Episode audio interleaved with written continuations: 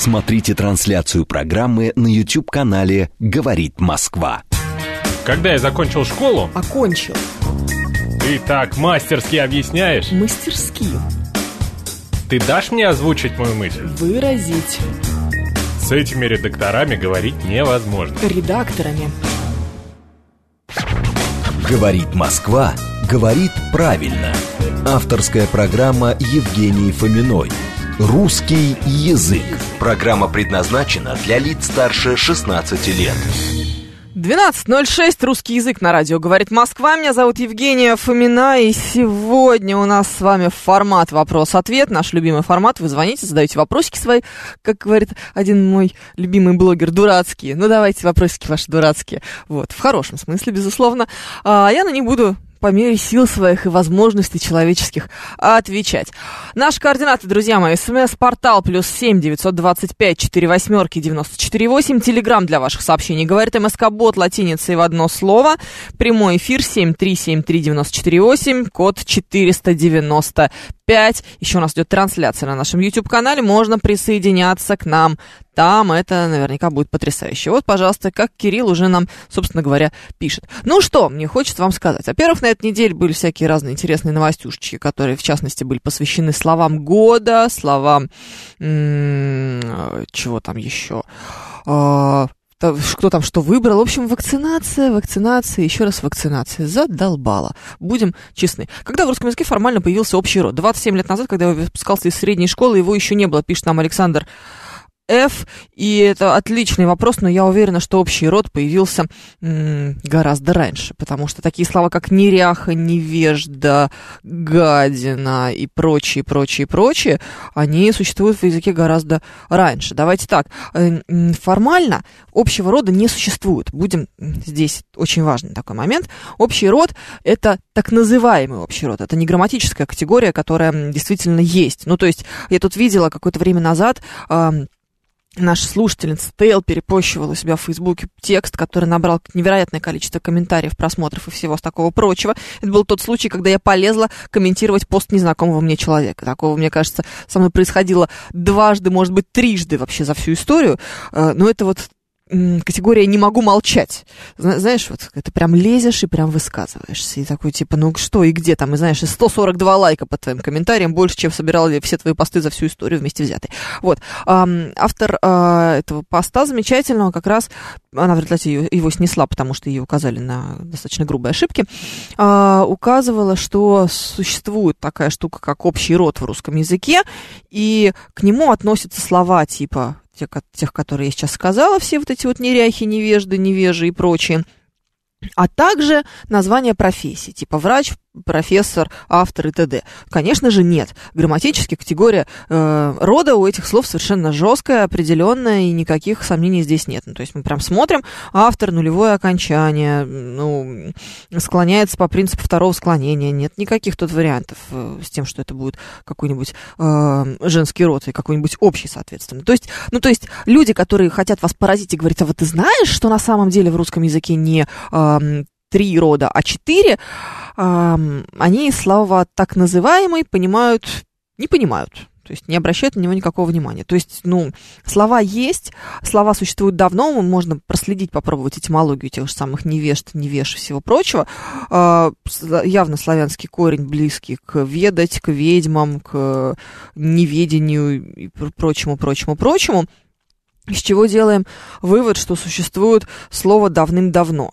И, значит, не может не быть способа определения рода у таких слов. Возможно, у него не было тогда названия конкретного. Возможно, это просто не проходили в школе. Тоже, кстати, как вариант. Возможно, вы что-нибудь упустили. Тоже почему бы и нет. Ну, собственно, про общий род нам всем рассказывали в школе. Но поймайте человека на улице, задайте ему вопрос, что такое общий род. Он такой сразу, опс, что-то я не знаю, какая-то ерунда. Константин шестьсот девяносто два так и не запомнил, склоняются ли кавказские фамилии типа Арба, Жвания, Берия. Да, склоняются, совершенно определенно, никаких сомнений здесь нет. С Лаврентием, Палычем, Берией э, вы могли бы куда-нибудь отправиться. Возможно, потом не вернулись бы. Ну, тут, знаете, как повезло. Э, склоняются совершенно точно. Не склоняются, знаете, какие фамилии? Похожие. Французские, у которых ударение на последний слог. То есть... Э, например, какой-нибудь Валуа, какой-нибудь Бенуа не будет склоняться, какой-нибудь, я не знаю даже, что, там, что еще можно придумать в этом духе, ну, не знаю, пофантазировать, Дюма тот же самый, то есть не с Александром Дюмой кто-то куда-то пошел, а с Александром Дюма. Вот французские фамилии склоняться не будут однозначно, а вот эти, пожалуйста, сколько угодно, причем даже в случае, если они принадлежат мужчине, и в случае, если они принадлежат женщине, точно так же. Единственное, надо подумать, ну, наверное, это тот, тот случай, когда нет формы множественного числа у подобных фамилий. Ну, то есть, например, если мы имеем дело с какими-нибудь м, двумя жваниями, то м, они будут, не знаю, там, м, Гамлет и э, Офелия Жвания. Не Жвании, конечно же. Вообще, кстати, довольно любопытная штука. В этом очень сложно разобраться, в каких случаях мы с фамилиями, если речь идет о парах или о целой семье, используем категорию множественного числа, в каких случаях не используем. Ну, например, если фамилия какая-нибудь загадочная, типа Смит, то тогда муж и жена Смит, супруги Смиты, а вот муж и жена Смит, и брат и сестра тоже Смит. Почему-то здесь сохраняется категория единственного числа. Никому не нужна информация, никто это не запоминает никогда, никто никогда не пользуется и склоняют, э, как в голову придет. Вот, как Бог на душу положит. По-другому, Женя, у меня ничего не работает, все зависло, все сломалось, помоги мне, пожалуйста. Вот, спасибо тебе большое. Ну, то руки-крюки. семь три семь три девять четыре восемь, слушаю вас. Здравствуйте, алло. Доброе утро. Очень режет слух слова аэропорты, аэропортах. Потому что они порты. Аэропорты, конечно же. Вам же, да. Простите, вам, вам зачем, спрашивается, Леонид Агудинцев с Владимиром Пресняковым пели песню про аэропорты? Чтобы вы запомнили? Ну, это понятно. Просто хочется избавить этих всяких чиновников, которые говорят неграмотно, как можно сказать почти что каждый. Как это сделать? Спасибо. Никак, спасибо. Читайте в нашей книге никак. Как вы можете сделать грамотным человека, если он неграмотный? Ну, нет же э, способов э, каким-то образом его заставить учиться, правильно? Но напомина, в всякий случай напоминаем, что в аэропорте это неверно. Правильно, да, во множественном числе, числе, конечно, они аэропорты. Я говорю, Леонид Николаевич в этом смысле сделал максимум для того, чтобы мы это запомнили. Ну, все, человек мог больше никакую песню не писать. А, значит, если вы где-нибудь находитесь, находитесь вы в аэропорту, не в аэропорте, в аэропорту. Однозначно.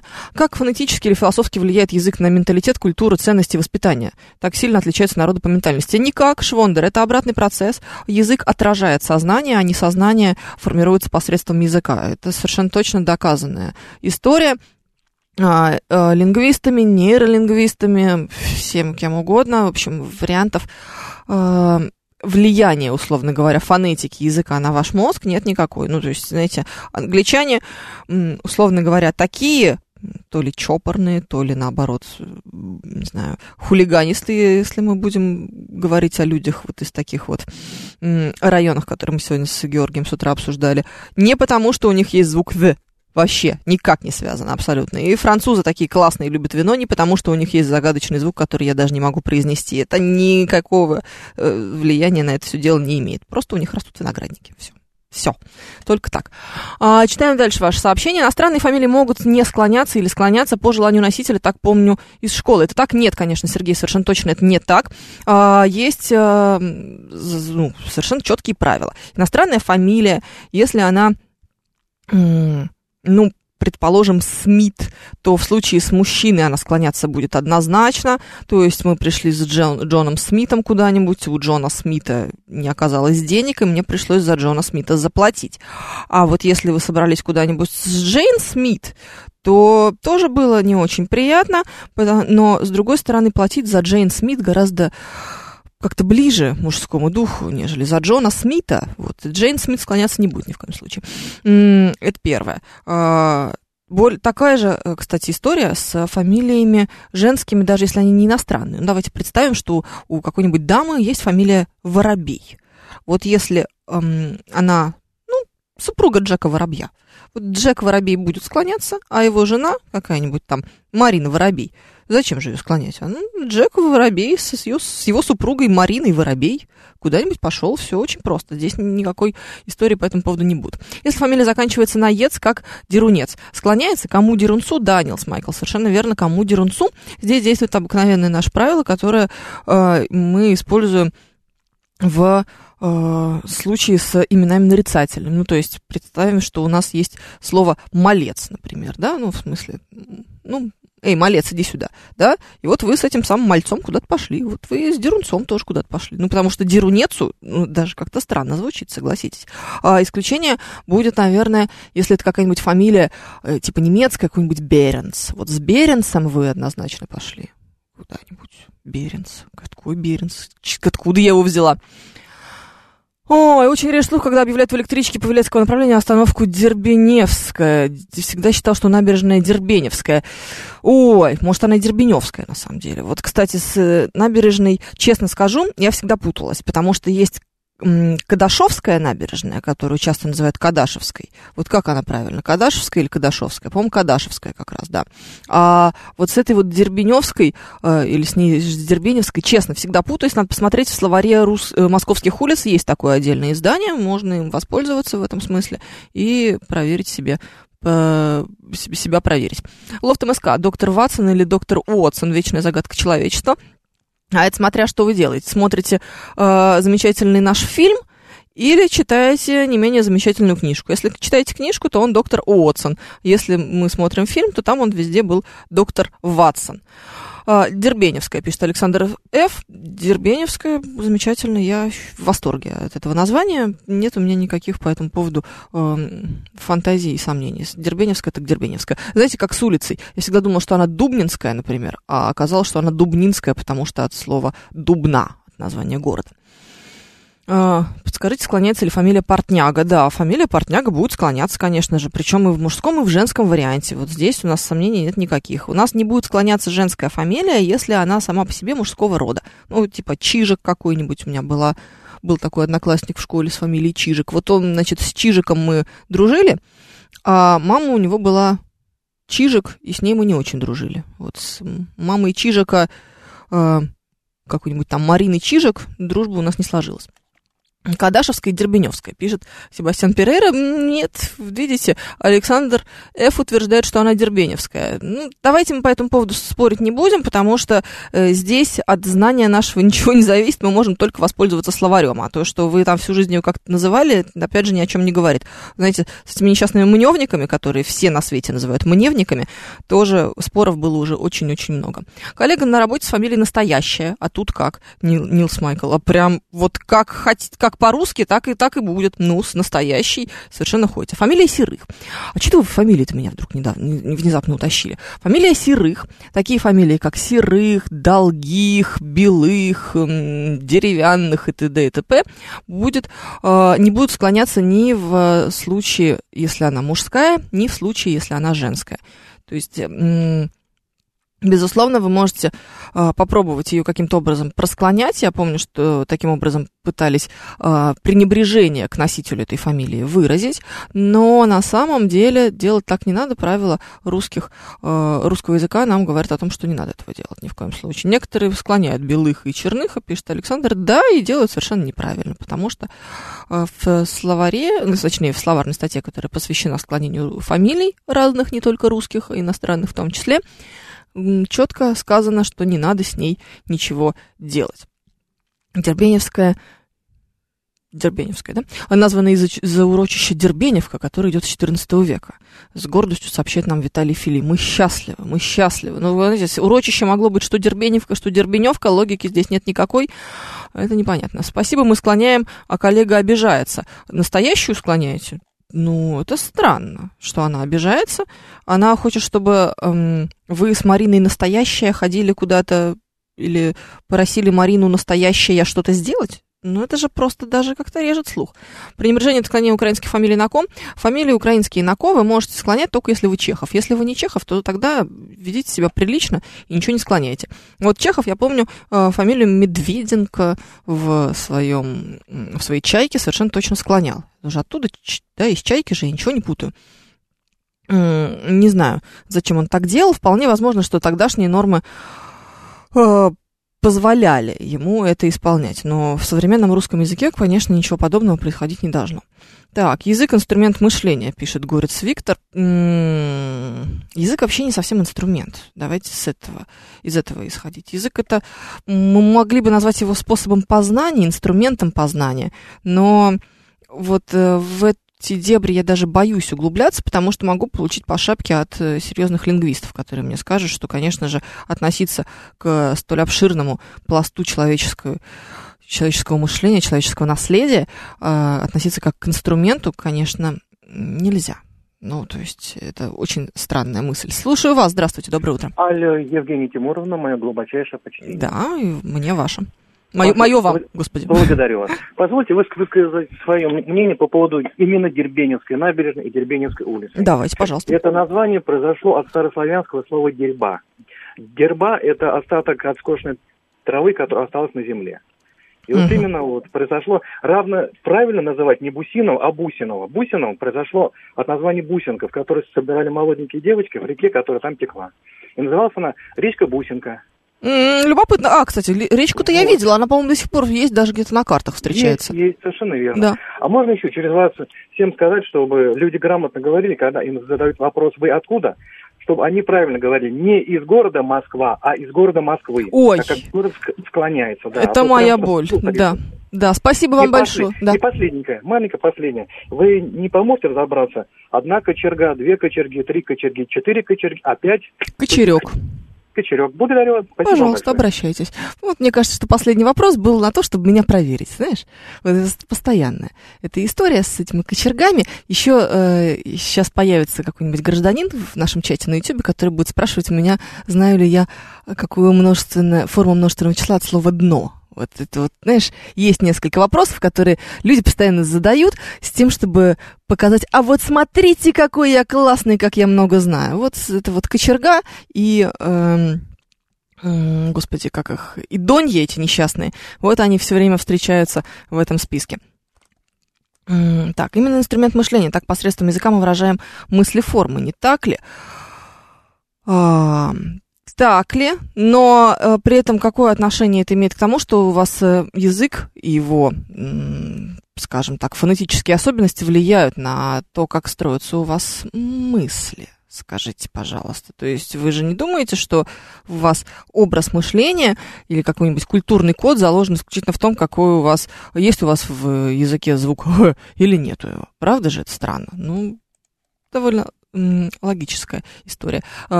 Никиту Белых все СМИ склоняли, ничего подобного. Никогда в жизни радиостанция «Говорит Москва» не занималась подобной чушью, потому что это просто безграмотно и, и странно. Зачем вы такое испол- исполняетесь?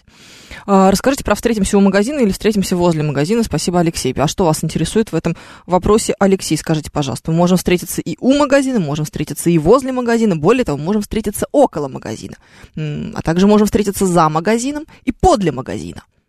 Если уж мы такие изысканные люди, почему бы нам подле магазина, так сказать, не встретиться? Пожалуйста, пожалуйста. Очень много есть замечательных предлогов, которые отражают разные вещи, а иногда мы их используем просто, чтобы не повторяться. Ну так, знаете, это как когда синоним ищешь в новостях, чтобы несколько раз у тебя одно и то же слово не встречалось. Пожалуйста, там, знаете, мигранты, беженцы. Да, есть определенные тонкости в оттенках смысла, но, но ради красоты звучания чего не сделаешь. Слушаю вас, здравствуйте. Доброе утро. Да. Евгения, здравствуйте. Здравствуйте. Всем привет. В общем, назрел такой вопрос, я неоднократно его повторял. Вот хотелось бы узнать, почему некоторые...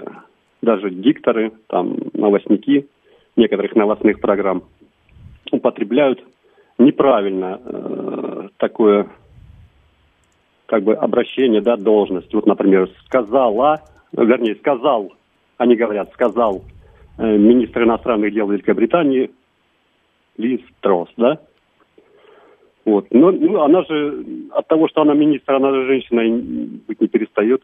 Ну, mm, ну это вообще это довольно грубая ошибка. Здесь, смотрите, если мы упомя- упоминаем то, что она женщина, и что мы знаем, что она женщина, то даже при инверсии, то есть если у нас глагол идет прежде существительного, мы будем использовать э, женский род. А если мы не используем э, имени и фамилии, мы не знаем, кто э, что ну, кто действует, и это инверсия, тогда у нас будет мужской род. Ну, такое достаточно распространенное правило, но его мало кто знает. То есть здесь еще... Нет, здесь важ... нет. Нет, такого, нет, такого быть не может. Ну, потому конечно, что да. в дальнейшем, вот как бы, да, по мере повествования... Все равно всплывает, что она женщина, да. что она там... Раз, раз всплывает, что она женщина, тогда не используйте конструкцию с инверсией и не будете выглядеть дураком, собственно, так-то так. Вот это именно, выглядит. А почему тогда ваши там знаменитые... Потому что наши коллеги плохо говорите, учились в школе. Я ну, что, должна отвечать за всех коллег? Поправьте вашего Филиппа, и все будет нормально. Я не собираюсь справляться. Филипп, Филипп блистатель, у него золотой микрофон, знаете что? Филипп может золотым микрофоном дать мне по башке. Я не буду я его поправлять, я его боюсь. Ой, потом, м- склоняется ли фамилия Лантух, пишет мне двести шестьдесят три. Откуда я знаю, что это за фамилия, мужская или женская? Если мужская, то склоняется, если женская, то не склоняется. Все, по-моему, довольно просто здесь. Мы же только что об этом говорили. Разве нет? А, так, еще у нас что есть? М-м, про склонение. Вот. Да, про древнеславянскую дербу пишет Исмолицкая с Горбаневским в топониме Москвы, пишет Виталий Филий. Спасибо, это достаточно интересно. Ник- никогда, кстати, не, не занималась вот таким вот углубленным изучением э, вопросов с тем, что у нас как называется. Помню, что про Балчуг у меня даже была рубрика, потому что э, с Балчугом там была скандальная достаточно история. Владельцы э, гостиницы, по-моему, заблокировали это название как э, авторский, ну, в смысле, сделали его, э, как это называется, товарным знаком, оформили как товарный знак и запретили владельцам, соответственно, фудкорта использовать слово «Балчук». Они тогда сразу же переименовались в «Балчук», и вроде как э, словарь Макса Фаснера нам показывает, что это вполне себе можно было исполнить. Ну, слава богу. Как повысить уровень грамматики, пишет Владимир. А, уровень грамматики сложно повысить, потому что грамматика – это раздел лингвистики, раздел языкознания, который уже в каком-то смысле сформировался. Как повысить уровень географии? Как повысить, повысить уровень математики? Математика такая, как есть. Не знаю, как повысить ее уровень. С грамматикой такая же история. Слушаю вас внимательно. Здравствуйте. Алло. Алло, да, здравствуйте. Да. А, вот сын мне тут как-то говорит, пойдем в Кэпси. Я даже сначала не понял, о чем он говорит. Вот э, я, ну, к программированию какое-то отношение, да, и когда какие-то иностранные вот термины, слова, я стараюсь, чтобы вот четко было произношение, вот если из английского заимствуем, то именно английское, потому что для меня кажется, что это некий такой самообман, что мы берем что-то чужое, а говорим, что это наше. Если мы не говорим, что это честно, наше, мы его берем, начинаем обкатывать, посмотрим, как оно начинает жить. Но это от безграмотности получается. Нет. То есть мы берем у англичан, а от безграмотности потом те, кто не знает, что это у англичан забрали, вот только, да, и, и начинаем как-то по-другому. Не, ну, не знаю, вот у меня такое отношение. Ну, подождите, ну, а слово «солдат» вам нравится? Вы используете его? Ну, уже каким-то словам традиционно привык. Я понимаю, да, скорее всего, возможно, там soldier, вообще, когда там начинаешь, там, там констракт, конструктор, то есть много таких слов иностранных, да. Да, и они же как-то начинают жить в русском языке и обрастают уже определенными грамматическими категориями. Ну, и... хорошо, а если это аббревиатура или, не знаю, вот кей эф си, оно как там, ну, три, три буквы, по идее, там, звучание у них... То есть тоже так же оно кэпс как, как, как-нибудь? Нет, это странно. Я сначала даже не поняла, о чем идет речь, но это удивительная история, я с таким никогда не сталкивалась. С другой стороны, мы же, смотрите, помните, поначалу все говорили окей, окей, окей, кто-то даже типа окей, вот это вот все с произношением, а сейчас мы говорим ок, и ничего, нормально, привыкли как-то. Ну, ок. Ну, согла... ну ок же. Спасибо, спасибо. Ну, посмотрим. Но, знаете, в случае с кей эф си все-таки очень популярная сеть, и большинство уже запомнили, как ее называть, как ее произносить. И вот это вот вкс, скорее всего, не приживется. Ну, у меня, по крайней мере, такое ощущение. Иначе бы, если была такая склонность к подобному продолжению этой сети, то мы бы уже наблюдали ее гораздо раньше. Так что это может быть что-нибудь местечковое. двенадцать тридцать в Москве. Новости, потом продолжим. Смотрите трансляцию программы на YouTube-канале «Говорит Москва». «Говорит Москва» говорит правильно. Авторская программа Евгении Фоминой. Русский язык. двенадцать тридцать шесть в Москве. Русский язык на радио «Говорит Москва». Мы продолжаем. Меня зовут Евгения Фомина. И что? Я отвечаю на ваши вопросы. Вот что я тут делаю. Плюс семь девятьсот двадцать пять сорок восемь девяносто четыре восемь. Говорит МСК-бот латиницей в одно слово. Мы в Телеграме семь три семь три девять четыре восемь. Телефон прямого эфира. Код четыреста девяносто пять. Еще у нас идет трансляция на нашем YouTube-канале. Я читаю ваши сообщения здесь. Так, сколько слов, Евгения Тимуровна, без интернета сможешь назвать с тремя буквами «Е», стоящими подряд, пишет Максим Махов. О, вот точно, Максим Махов, вы меня в прошлый раз уже проверяли. По-моему, э, кроме длинношеее, есть еще какое-то слово, но сейчас вот на, на вскидку я, наверное, не вспомню. Но это все, конечно, туда же вот, да.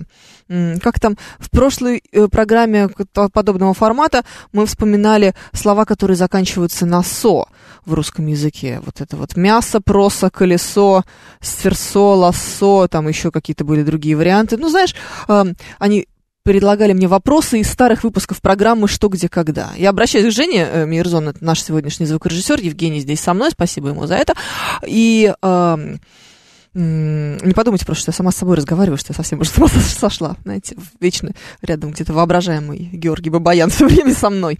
Нет, не так на самом деле все дело обстоит. Так, интересно, может ли Евгения Тимуровна правильно отвечать на вопросы без помощи интернета? Думаю, вряд ли, пишет Максим Махов. Почему же вряд ли? Я вот уже вижу грамматическую, о господи, орфографическую ошибку в вашем слове «вряд ли».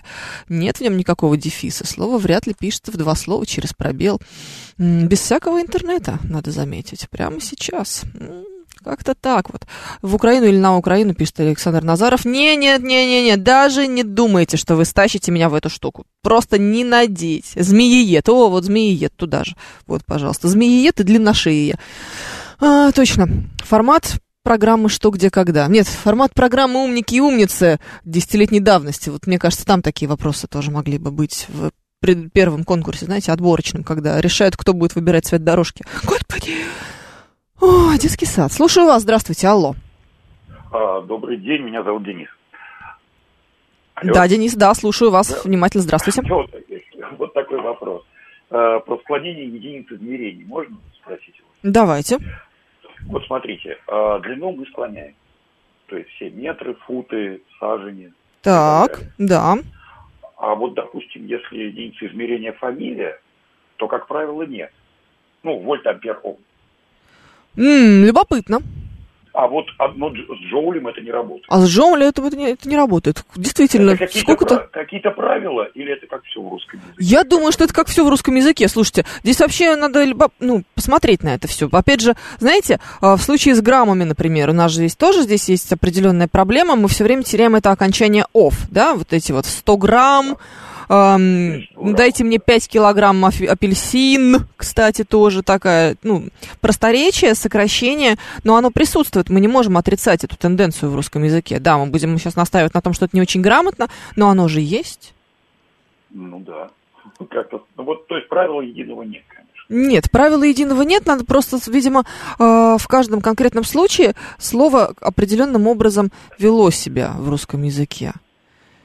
Хороший Понятно, вопрос. Спасибо. Да, спасибо. спасибо. Любопытно. Не, не знаю, чем, почему джоули мы решили склонять, а с вольт так не получилось. Но опять-таки с вольтами же, наверное.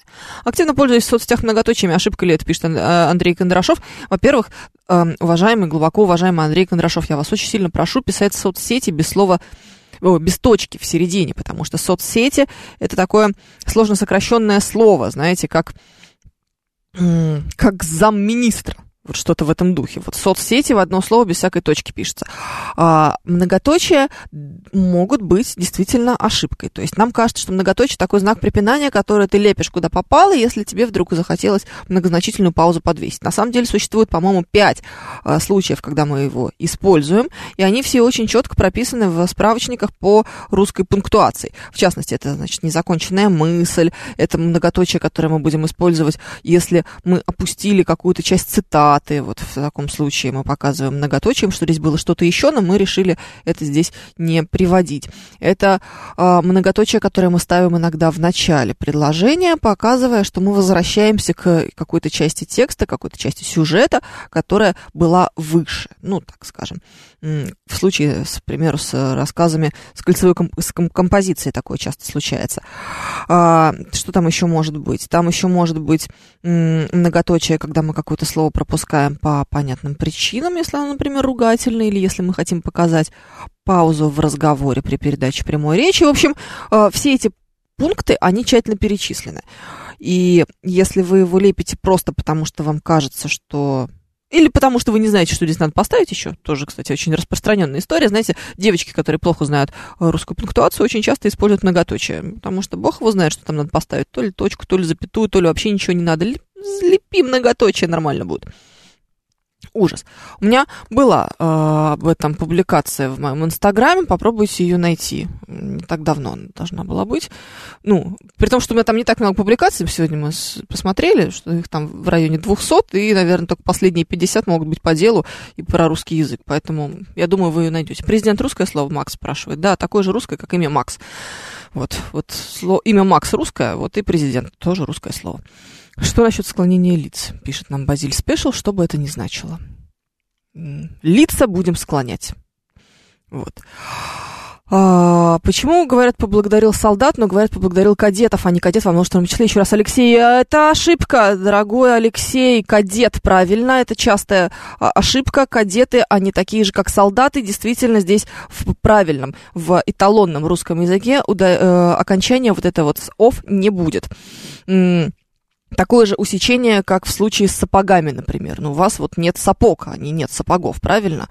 А, вот. А с апельсинами загадочная история происходит. Пока что мы все-таки требуем этого а, окончания, что у вас есть килограмм апельсинов, так же, как у вас есть килограмм помидоров, но очень часто мы можем встретить в скорой, спонтанной разговорной речи вариант, что у вас, вам нужно несколько апельсин или несколько помидор, и будет вам счастье. Такая же примерная история, как с граммами. После «ибо» ставится многоточие, или «ибо» само по себе им является, спрашивает Смит. После «ибо» многоточие никакого ставиться не должно, потому что после «ибо» должно пояснение. Ну, слово «ибо» означает «потому что». Вообще, кстати, у меня отдельные вопросики к людям, которые используют «ибо». Вам э, влом, простите за меня за вульгаризм, писать слово «потому что», или вы хотите выпендриться и думаете, что это демонстрирует какой-то какие-то понты? Что это за слово «ибо»? Его никто не использует, это устаревшее слово, это такое, то, что мы называем архаизмом. Есть историзмы, мы знаем, да, вот историзмы — это когда само явление ушло из жизни, и слово, соответственно, тоже ушло, ну, типа кафтан какого-нибудь. Вы когда-нибудь видели человека в кафтане, если он неряженный возле гостиного двора? Не видели. Вот э, и слово такое не употребляем. А «ибо» — это архаизм, то есть понятие осталось, но появилось другое слово на замену, слово местоимение «потому что». И союз, господи, что я несу? Какое местоимение? Конечно же, союз. Союз «потому что». Зачем вы используете «ибо»? Это прям вопросики, очень большие вопросики. Это те же самые люди, которые, ну, вообще приукрашивают зачем-то свою речь вот этими инверсиями, вот этими нагромождениями старых слов, и им кажется, что это становится очень сильно изысканным. Не знаю, непонятно. После «ибо» идет «дабы». Да-да-да, вот «дабы» и «ибо». Угу.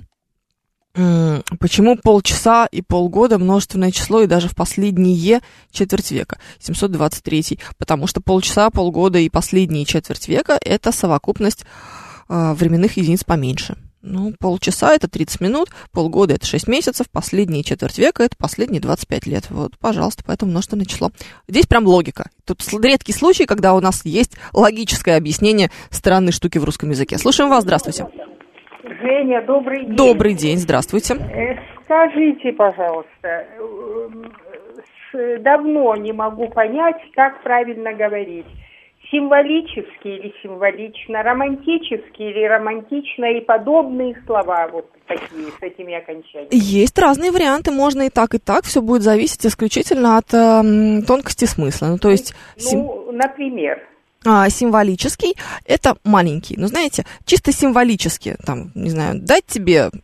положить тебе салат, скажете, скажете да, чисто символически, ну, знаете, как будто бы вот немножко, мали, чуть-чуть, да, да, да, да. Да, да. А если вы будете рассказывать о каком-нибудь литературном произведении, вы будете говорить о символизме Блока, предположим, да, то скажете, слушайте, ну, вот этот вот его Иисус Христос в белом венчике из роз, это очень символично, а не символически. Видите, разные значения, как эффектный и эффективный. Ой. То есть здесь просто разные значения у этих слов. А поэтому... романтичные, романтические. Романтичный, романтичный. А, романтичный, это опять-таки будет относиться к, наверное, к чертам характера. Он такой романтичный человек, он склонен к романтике. А романтический — это тот, Роман. который наполнен романтикой. То есть романтический вечер, романтический ужин. Так, так. Ну, то есть человек не может быть романтическим, да, человек да. может быть только романтичным. А да. вот э, явление действия... Еще из этой серии пример, пожалуйста, другие слова. Сейчас Какой... не могу вот я сейчас тоже что-то не могу сориентироваться. Какие еще могут быть другие варианты? Символический, символичный, романтический, романтичный. Нет, Ой. я имею в виду другие слова, похожие на эти, с этими окончаниями. Так или это, это? Не, не окончание, кстати, давайте тоже оговоримся на всякий случай. Это не окончание, а суффиксы, они нам делают, просто дают разное значение. Эффектный и эффективный, я могу предложить такую версию. Тут просто дру- другой суффикс, но тоже, в общем-то, ну, похоже. Это эффектный вид, а эффективный, а эффективный это, это такой, который был... Понятно, да, угу. польза больше. Да, больше пользы, более удавшийся, так скажем. Вот, люблю русский язык, но семьдесят пять лет, много вопросов.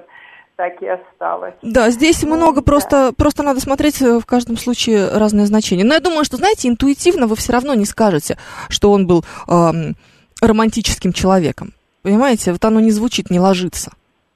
Ну вот только на, ин, на интуитивном. На интуитивном уровне, да, но это...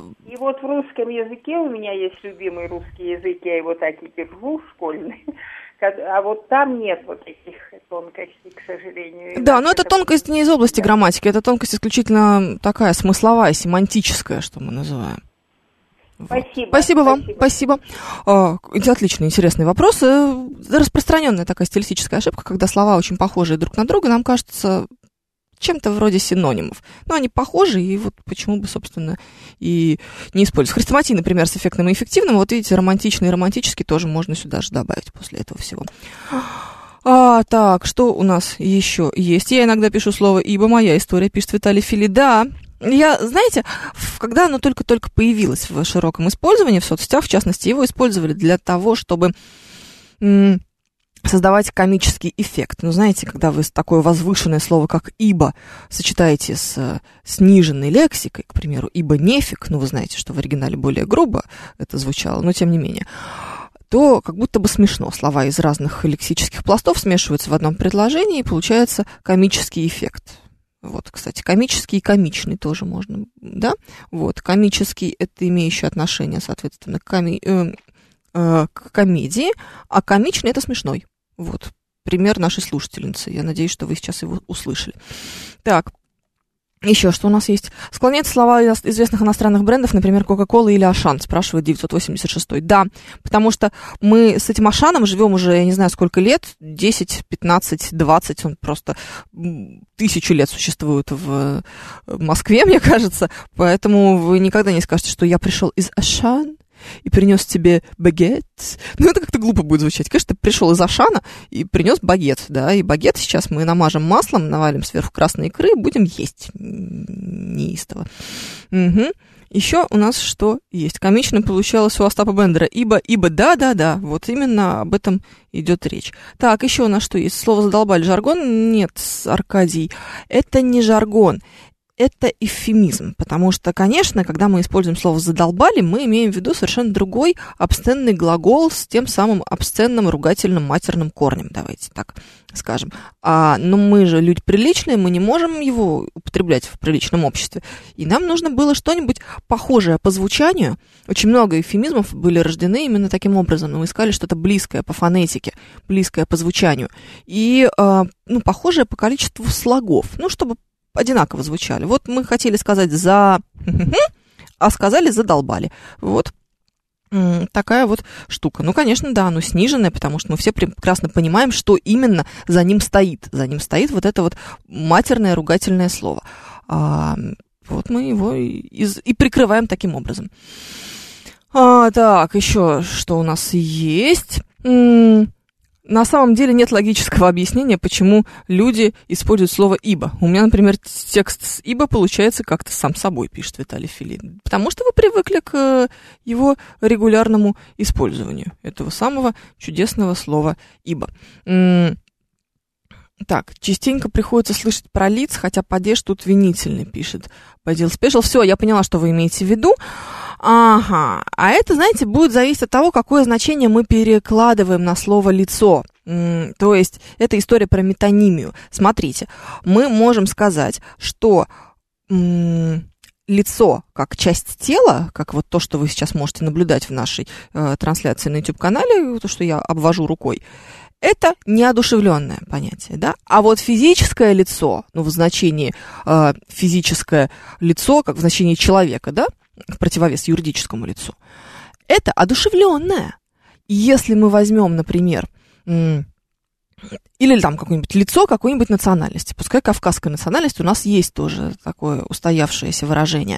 Лицо кавказской национальности – это человек, он одушевленный, поэтому он и склоняться будет принципиально по-другому. То есть он будет склоняться как одушевленное, соответственно, существительное среднего рода, а если мы говорим про лицо, вот, вот значит, вот кислое, вот это вот, вот это вот рожа, морда, ряха, что, что еще там можно сказать, да? Что?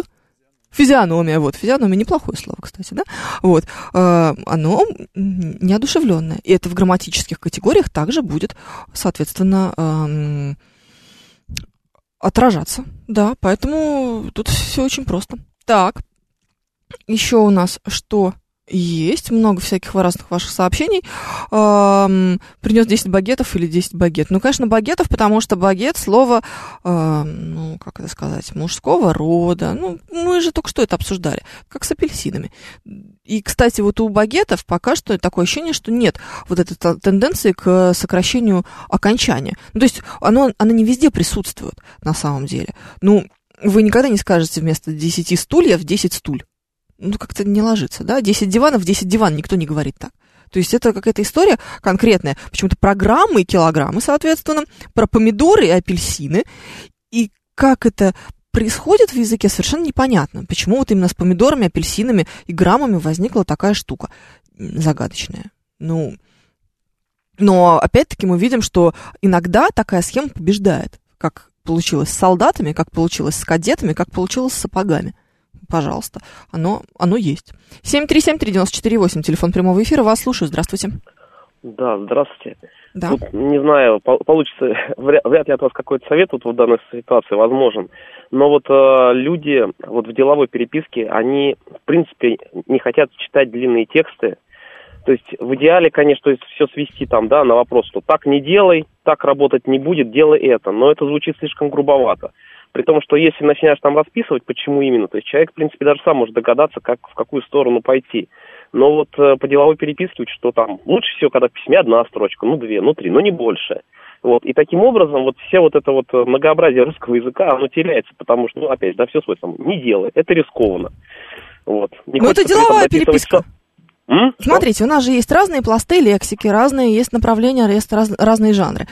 Богатство и многообразие русского языка мы можем использовать с вами в художественной литературе. Мы можем самовыражаться в устной речи, когда мы разговариваем с близкими, например. Вы можете за, задушить их своей, э, своим блистательным знанием русского языка. Ну, не настолько оно блистательное, но все равно обидно, когда все сводится к тому, что, вот говорю, туда не ходи, сюда ходи.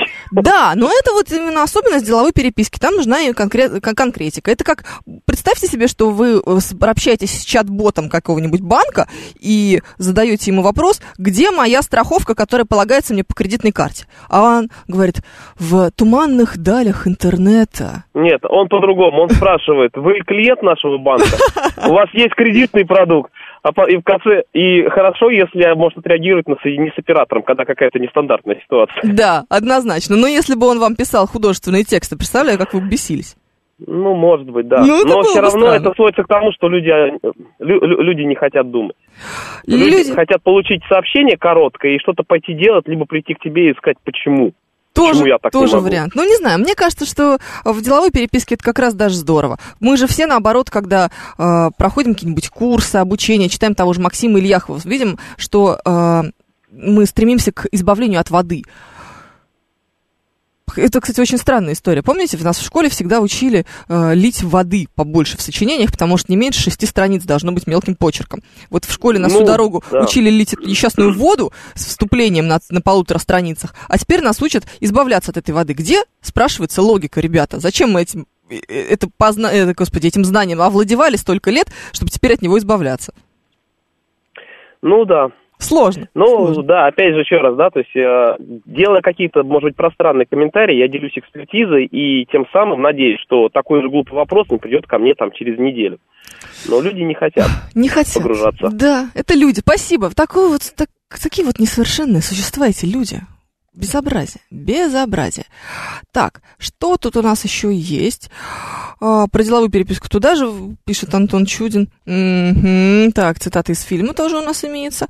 А, так, на комплекс по переработке отходов или в комплекс отправляем что-то. Если мы отправляем отходы куда-то, то тогда в комплекс, соответственно. Чебурашка с точки зрения русского языка мужчина или женщина, пишет нам мастер. Может быть и мужчина, и женщина, но вроде как автор «Чебурашки» решил, что это будет мужчина. Ну, то есть, смотрите, слово «чебурашка», оно по своим э, морфологическим качествам и по своей морфемике абсолютно такое же, как, предположим, слово «мужчина». То же самое, правда? Окончание «а», корень. А, ну, тут есть, правда... Э, этот суффикс, ну, суффикс просто другой немножко. В мужчине будет там суффикс «че», суффикс «ин», видимо, да, или суффикс «чин», я уже даже не знаю, какие там могут быть варианты. А в случае с чебурашкой там, м-м, видимо, чебур – корень, наверное, а ашк – суффикс, уменьшительно-ласкательный, и а – окончание. Ну, какие-то такие детские достаточно вещи. В общем, нет м-м, никакого требования к чебурашке. У него нет, нет вариантов э- быть только мужчиной или быть вари- только женщиной. Но автор придумал, что это будет мужчина. Так, а, как правильно высказать просьбу? Кофе на мели или кофе на мали? Или и так, и так. Кофе на мели, конечно, Сергей Буль. А, кофе на мали – это если вы собираетесь его, на него молиться. Но богам, чтобы вам послали кофе. Не знаю, не пробовала, возможно, оно работает. Чебурах там может быть корень. Может быть, и чебурах там корень. Там вообще много есть вариантов, как, что там может быть. Просто а, я думаю, что слово «чебурахнуться» оно появилось позже, чем «чебурашка». Почему-то есть такое ощущение. Тут, знаете, надо посмотреть. Вот вообще существует, например, такая штука в происхождении слов, как э, отсечение. Э, то есть, когда более короткое слово появляется после более длинного. Такие, э, такой словообразовательный процесс произошел э, в случае с цветами. Может быть, еще какие-то примеры тоже приведем, если сейчас они придут в голову. Но это произошло, например, со словом «зелень», со словом «синь». То есть изначально был цвет зеленый, а потом уже мы его урезали до слова «зелень». И у этого слова тут же появилось сразу два значения. То есть зелень – это добавь зелени немножечко в кулинарном смысле, там, лучку с укропчиком порежь, а еще добавь зелени в художественном, то есть более там, зелень э, листвы э, поражала воображение или успокаивала глаз или что-нибудь такое. Да? То же самое с синью случилось. Вот синь неба, оно изначально не было слова «синь». Оно выделилось под позже из слова «синий». Редкий процесс, так обычно бывает всегда наоборот, но м- тут произошло удивительное. Может быть, корень чебу, чебурашка, чебупель, может, чебу на каком-то языке означает «маленький», пишет нам Виталий Филий. А может быть, просто... Просто, просто чебурашка, ничего не означает. Чуть я ей в ноги не чебурахнулся, тут опять прослезились. Достоевский, Ползунков, пишет Александр Ф. А, значит, слово «чебурахнулся» раньше появилось, чем «чебурашка» как герой. Ну, пожалуйста. Как правильно спрягать глагол «мерить» в настоящем времени? Измеряю. Да. Или надеваю попробовать, как-то так. Меряю, меряю. С этим очень сложно. Есть такая форма, но... Это, знаете, хуже только глагол «ездить», мне кажется, в этом плане. Вот. Ездию, ездиют. Оно же постоянно нас сопровождает, правда? Давайте не будем никуда ездить. Будем с нежностью и любовью относиться к русскому языку. Через неделю с вами увидимся, услышимся в этом же формате. А пока что я с вами прощаюсь до завтра. Пока-пока.